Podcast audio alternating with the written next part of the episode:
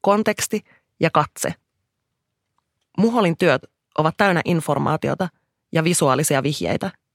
Ne tarjoavat ja mahdollistavat monitasoista ymmärrystä raan rasistisesta ja queerfobisesta todellisuudesta, josta muholi työhönsä ammentaa.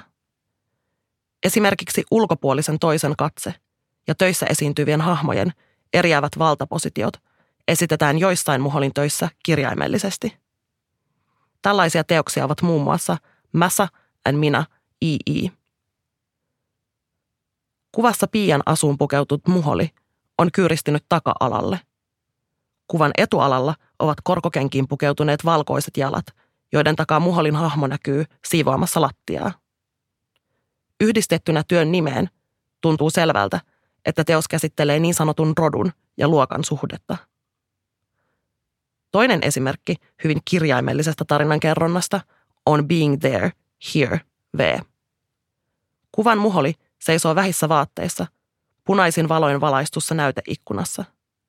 Täysissä pukeissa oleva ihminen seisoo kadulla ikkunan edessä, katsomassa sisään.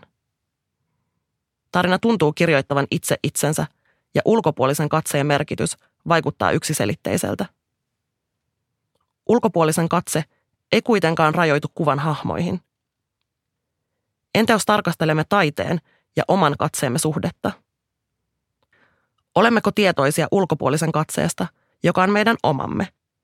Ymmärrämmekö, että se on alati läsnä, myös vaikeammin tunnistettavana, abstraktina elementtinä, kaikissa niissä tulkinnoissa, joita katselijoina teemme taiteesta? Haastetaan itsemme katselijoina kysymään, mikä on minun suhteeni kuvissa esiintyviin aiheisiin ja oman mieleni sanoittamiin tarinoihin.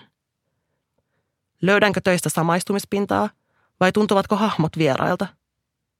Millaisia tunteita minulle herää ja miksi? Ovatko tekemäni tulkinnat absoluuttisia tosia vai kuitenkin vain yksi vaihtoehto monien joukossa? Ei ole oikeita tai vääriä vastauksia, vain mahdollisuus tutkia ja luoda yhä syvempiä yhteyksiä.